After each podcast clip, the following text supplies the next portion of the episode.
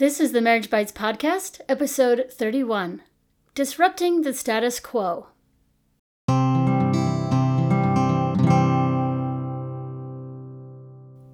this is a bit unprecedented doing the podcast this early. It's not even 8:30 and usually we do it later in the day. Mm-hmm. Well, thanks to daylight savings, our toddler sleeps in like crazy hours now. So we have a little bit of time this morning where he's sleeping. He might interrupt us at some point. That's why I feel so tired this morning. I, I'm not a fan of daylight savings. Who is? I actually heard uh, there's some studies that show that people it takes them a week or two to actually um, Acclimate. or- acclimate to it. Mm-hmm. I just got a text message. That doesn't surprise me at all. I mean, the daylight savings part, not the text message part. Oh, I have to respond to this. Okay, go ahead. There. Done. I have a coworker who's looking for a certain item for me. All right. We're talking about daylight savings. We're talking about the toddler sleeping in, being tired. Yeah, everyone's complaining about daylight savings this week. And I don't blame them. yeah, why we just don't get rid of it? Everybody says, why do we still do this? Why don't we just get rid of it? And nobody knows the answer.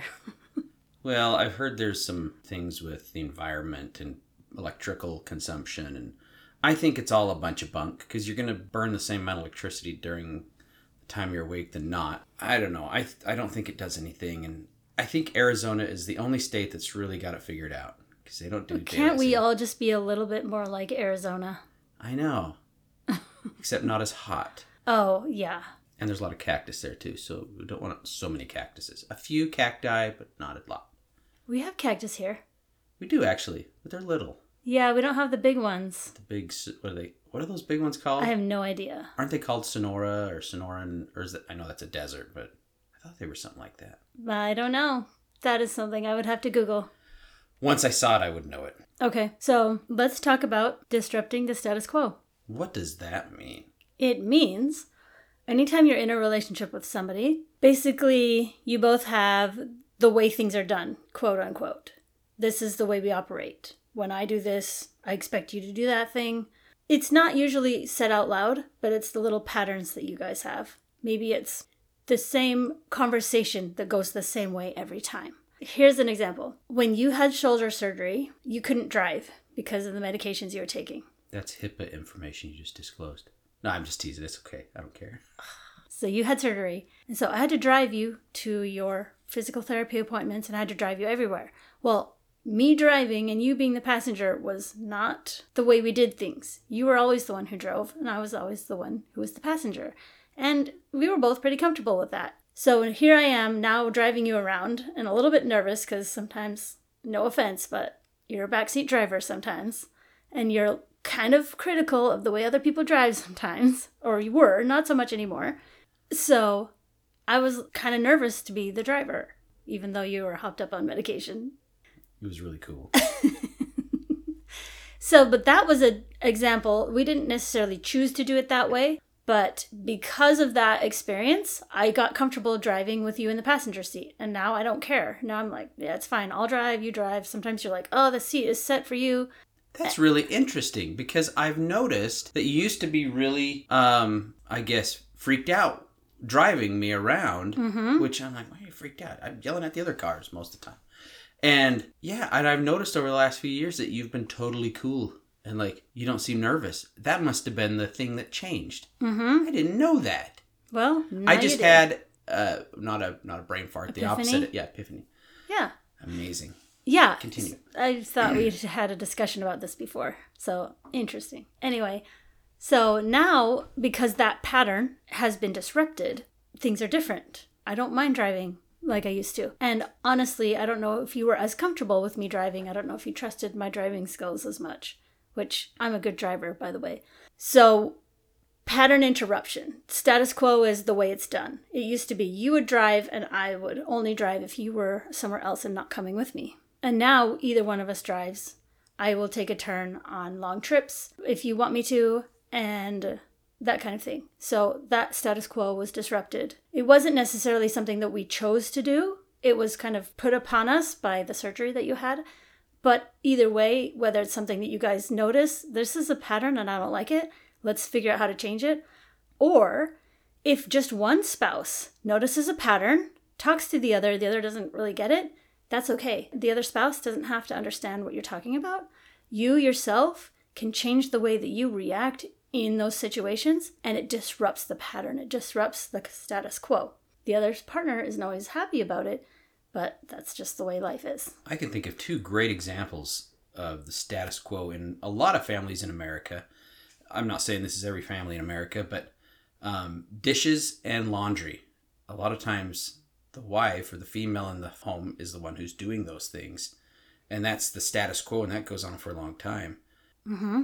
But it's everybody's job to do those things. It's not just the wife's job, and so I think it's important for the wife to speak up for herself and say, "Hey, why am I always doing the dishes? You're sitting on your butt eating a sandwich, and why don't you get off your butt and come over here and help? Because it's not fair for me to do all this, or help fold the clothes." And You may want to say it differently than that. Maybe it won't go over well if you're like, hey, get over here and get off your butt. But yes, I see the point that you're saying. Speak up for yourself, set a boundary. yeah, uh, probably don't want to say it that way. Say it in a nicer way.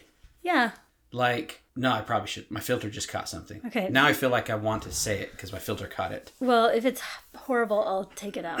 Well, I was going to say, you as the wife, if I'm just sitting on my butt eating my sandwich, you know, watching TV, and you want some help folding the clothes, you know, if you came to me and said, hey, honey, you want to come help me fold clothes? I'd be like, That yes, is- ma'am, let me get off my rear end. and here." then you're going to be disappointed when you actually have to fold clothes. Yeah, and then you'll be you'll be like, honey, you don't have to take off your clothes to do the folding either. Okay.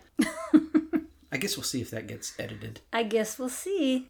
Now I totally lost my train of thought what we were talking about.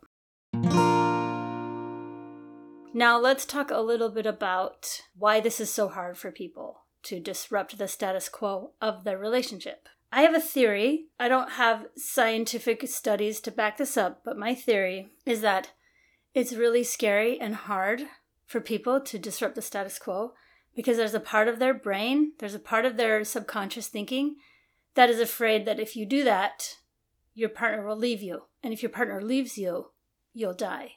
That's Mm. maybe not exactly what you're thinking, but there's a part of your brain that sees that as unsafe. And in order to act differently, in order to change things, you have to override the part of your nervous system that is afraid, that is worried, that thinks that something bad will happen if you make a change in your life. So it's because your limbic brain is afraid you might die. So it does whatever it can to stop you from changing anything or rocking the boat. And since the main goal of your limbic brain is to keep you safe, familiarity equals safety. So change equals not safe. And so it does everything that it can to keep the status quo. Does that make sense? It does. I think if you're the person who is like if let's say you are seeing that the status quo needs to be interrupted, looking at it from the other side where you're saying, "Hey, this needs to change. Status quo isn't working for me or for us."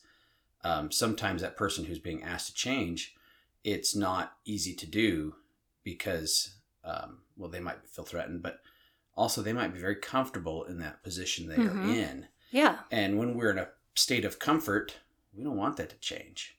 Mm-hmm. Um, it's very, uh, it, it's an immaturity. And Mhm. immaturities are sometimes hard to get out of. Well, it's basically letting your limbic brain be the driver rather than your thinking brain, your rational part of your brain, do the decision making. Right. And when, for example, if I want something to be changed, I'm personally going to have some maybe feelings of anxiety or fear about presenting it to you. Oh, because of the rejection that may come, or the fight, or Well, whatever yeah. it might be. It's because I'm afraid of change. So there's like the feelings that I know I'm going to feel. Then there's also the feelings that I'm anticipating you are going to feel. So, and I, if I take responsibility for your emotions, I know I'm going to feel some upset. It's going to be hard for me. I also know it's going to be hard for you. And sometimes I'm like, well, I don't want to cause problems with my husband because then he might leave me. Going even further to that is that there's cultural norms out there. And a lot of times, the status quo, we're following cultural norms, things that Mhm. we've been taught, and this is how we do things, and these are the roles that we have to play. Especially in in our situation, though we were taught a lot of roles, Mm-hmm. And now that challenging that status quo is flying in the face of what we've been taught and what, how we're supposed to live. And other people who are living that way see that and they they say, "Whoa, why are they not living as they should?" Mm-hmm. Because they must be doing something wrong. They're an Mm. outlier now. So there can be some social pressures to not change the status quo. That is a really good point. So here is the person sitting here going, I don't like this, but is it worth it to speak up? Because I'm going to feel bad. I might judge myself. My spouse might feel bad, might judge me. And then other people might see what's happening. And then also other people might have some uncomfortable emotions or might have some judgments against that thing. So you have yourself, and then you have your spouse, and then you have other people. And that's a lot going against you. You have to have a lot of, I guess, energy behind your desire to change because there's a lot of pressure to stay the same. Right. I can think of an example of a family whose whose husband stays home with the kids and Mm-hmm. the wife goes out and makes the money and that that seems to be something that's changing from the status quo but that's still somewhat of a taboo in our society Mm-hmm. um, at least in our culture i'm talking about the lds culture it's a bit like that Mhm. And I think the whole country culture of the United States leans toward that way too. If a man is home with the kids, there's a lot of judgments people put on him for that. Yeah or another example is male nurses Mm-hmm. used to never be a thing it's becoming more of a thing but even still that field is dominated by women Well, when you think nurse, most people think woman. Not a lot of people, unless you are a male nurse. right I mean, even the term male nurse, i know why don't we call them female nurse the fact that we have to um, differentiate differentiate it at Yeah. all, like, says it all. Right. I think of the movie. Uh, what is it? Uh, Meet the Parents. Mm, It's mhm. uh, uh, Ben Stiller and uh, I forget the other guy. Mm-hmm. Anyway, Ben Stiller plays a male nurse. He's that's his job, and he gets mocked for it. He gets teased, you know. mhm. While everyone else is a doctor, or works in the CIA, he's a male nurse, and he's kind of ostracized. Ostracized. Ostracized. How do you say that word? ostracized. ostracized. There you go. I just had to hear it. It's early in the morning. Brain is still trying to. I've got a '70s era brain. and You need to it's- s- it's- totally stop saying that. It. I have. I actually have two five and a half inch floppy drives that I, you know, use.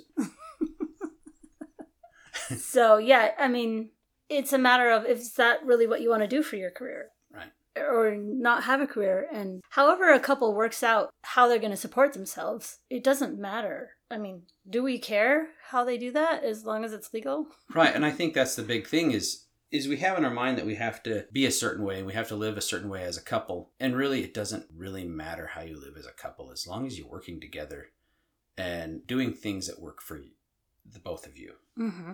Throw all the cultural norms out, throw all the things that we are feel like we are expected to live by. If it's working for you guys and you're both happy with it, then fine. Like I mean, going back to the dishes and the, the laundry if it's working for you for the both of you that one of you does the dishes and the laundry and you're both happy with it then go for it Mm-hmm. if you're not challenge it Yeah. I hear from a lot more women than I hear from men. So that's why this is framed this way, but I'm not saying it doesn't happen on both sides.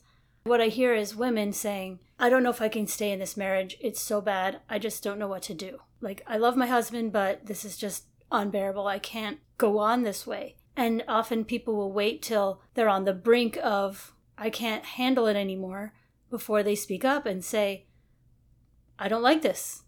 And sometimes their spouse doesn't even know that they're having a problem with that thing.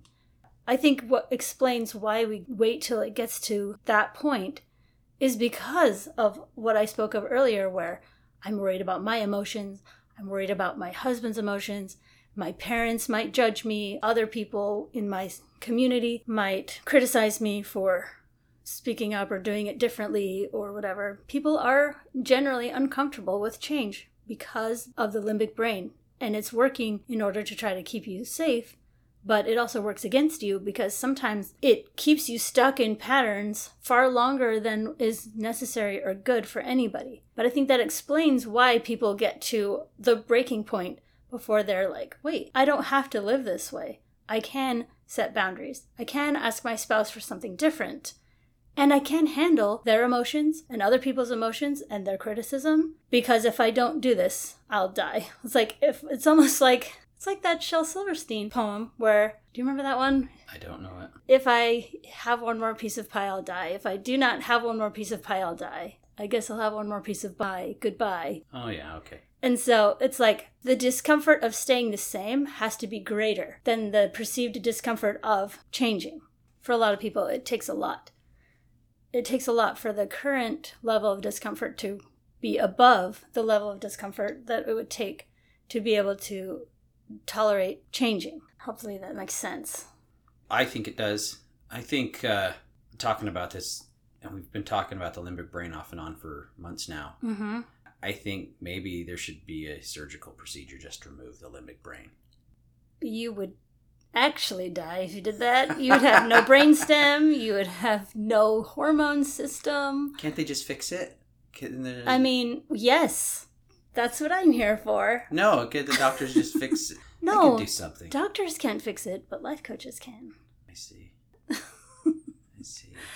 It's not a physical problem, it's a mental, emotional issue that if you are aware of it and you understand what's actually going on, you can create safety for yourself. We think safety comes from other people, comes from my husband saying nice things about me, or it comes from the validation that I get from my mother in law or my boss or whatever. My kids, even. Sometimes people go to their kids for validation, and we can talk about that another time. But you can create your own safety.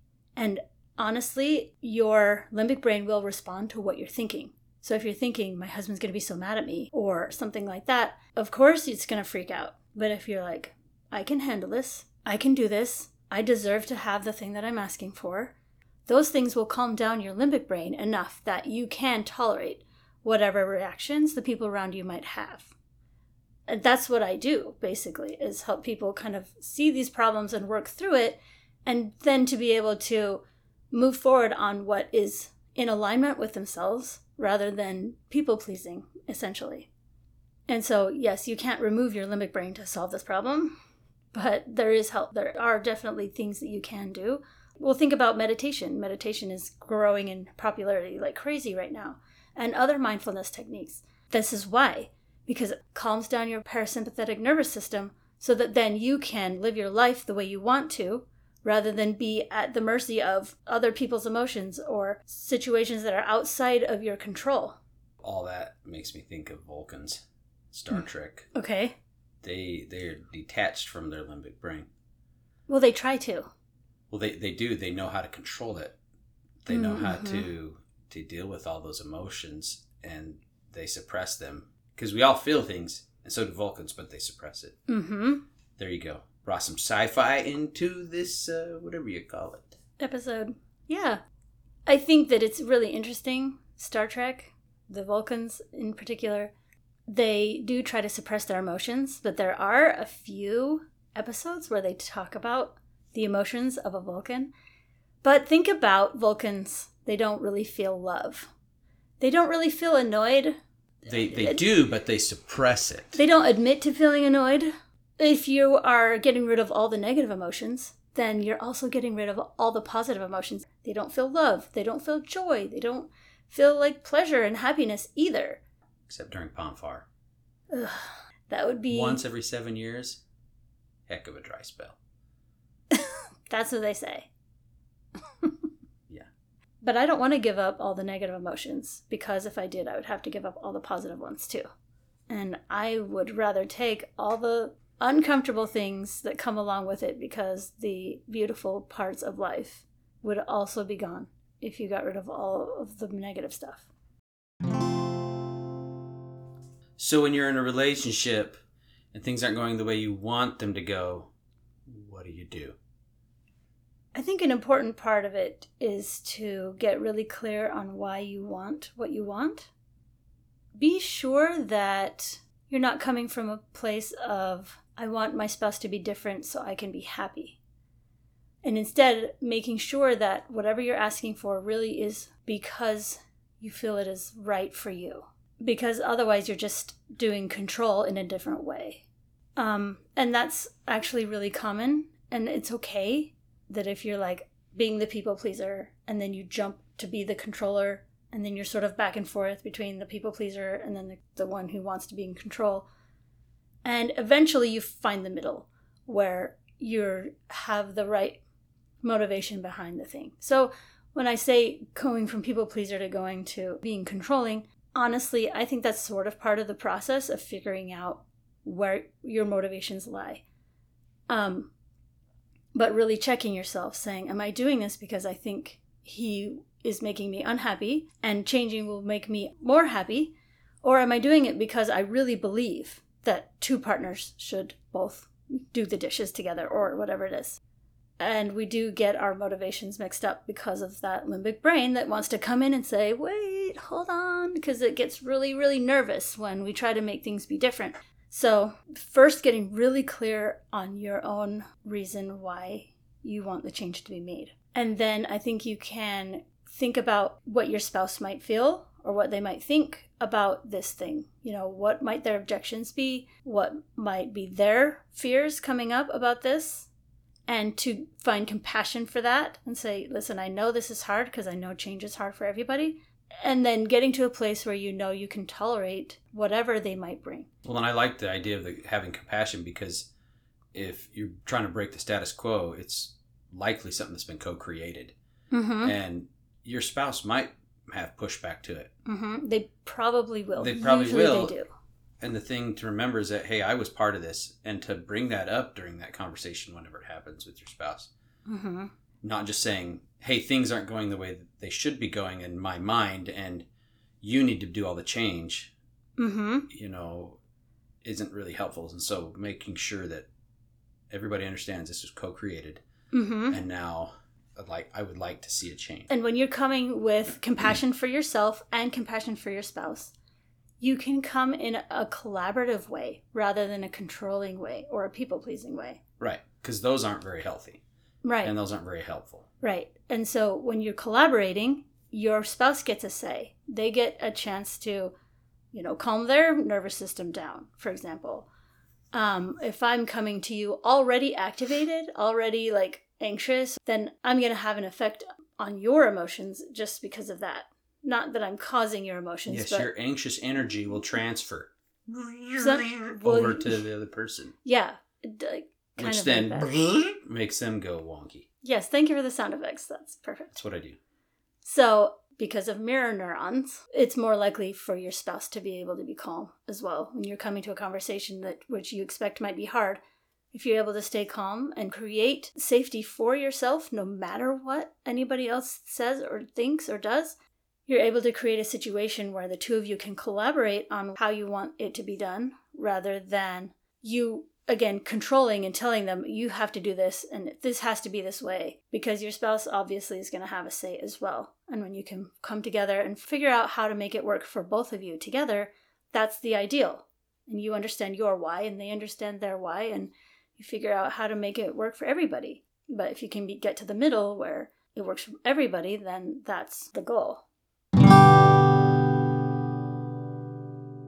One thing I touched on earlier, but I want to kind of talk about a little bit more in depth is when your spouse isn't on board. For example, if I'm the one doing all the dishes and all the laundry and I'm working my fingers to the bone, um, and I'm upset with how things are going, what if my spouse is not on board? What if he's like, dishes is your job totally? Or what if he brings up things since you're bringing up how you want things changed? What if he wants things to What if change? he's like, well, then you need to mow the grass every other week? yeah. What if he says, "Well, I work all week long, and it's time for you to get a job." Mm-hmm. You know, oh crap, that just went the way you didn't want it to go. Mm-hmm. You know, so that you're right. What do you do? The thing is, if there is an unhealthy dynamic in a relationship, it is always co created. It is always from both people reacting to each other in a certain way. When one of the couple, or in any relationship, this is like work relationships, family relationships, kids, well, kids is a little bit different, but anytime there's two people in a relationship and they have a certain dynamic, a certain way that they re- interact with each other, when one person disrupts the status quo, it will always change the pattern in the relationship. For example, if one spouse comes to the other and then says something accusatory, and then the other person yells back, and it's basically that conversation that you have over and over and over, if you're able to stay with yourself and react differently, then your spouse has no choice but to also react differently. that breaks the status quo. It breaks the pattern that you've been in. Now, what I found for me anyway is that the pull to go back to the old patterns is very strong. Your limbic brain is very strong. It's very influential and it's very stubborn. And it doesn't want to do the new thing because the new thing was scary last time and it's, It's going to be scary jerk. again. Yeah, right? And so there is a strong pull to maybe next time go back to the old ways. And sometimes we do, honestly. Sometimes I'm like, oh crap, here we are again in that same pattern. That doesn't mean anything has gone wrong. But recognizing that and deciding, do I really want this new thing enough to be willing to tolerate what it takes in order to create a new pattern, a new neural pathway between myself, a new way of being between myself and my spouse? Can I stay with myself? Can I create enough safety for myself to be able to change this pattern? Because one person is all it takes. Even if your spouse is not on board, if you change the way that you are coming to the relationship, sometimes that's setting a boundary. Sometimes that's just not being reactive in the way that you used to in a conversation setting um, however that looks for your individual relationship, you really can create a lot of change if you want to, whether or not the other person is on board. It's nice if they both are, because then you're sort of both working together. That's ideal. Yeah, ideal, but it's not always the case, and you can't make your spouse want to be different, want to change, want to do the dishes. But you can create a different pattern, but it's not easy. Thanks for listening today.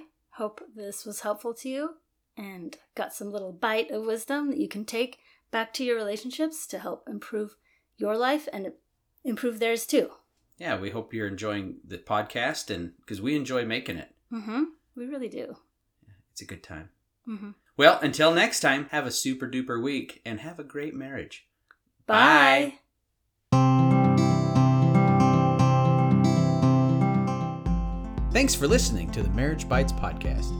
Be sure to subscribe so you don't miss out on any of the fun. Let us know what you took away from this episode by sending us an email at info at andelinprice.com. You can also see what we're up to on Facebook and Instagram at Andelin Price Coaching. Or you can visit my website, andelinprice.com, to learn more. See you next week. Bye.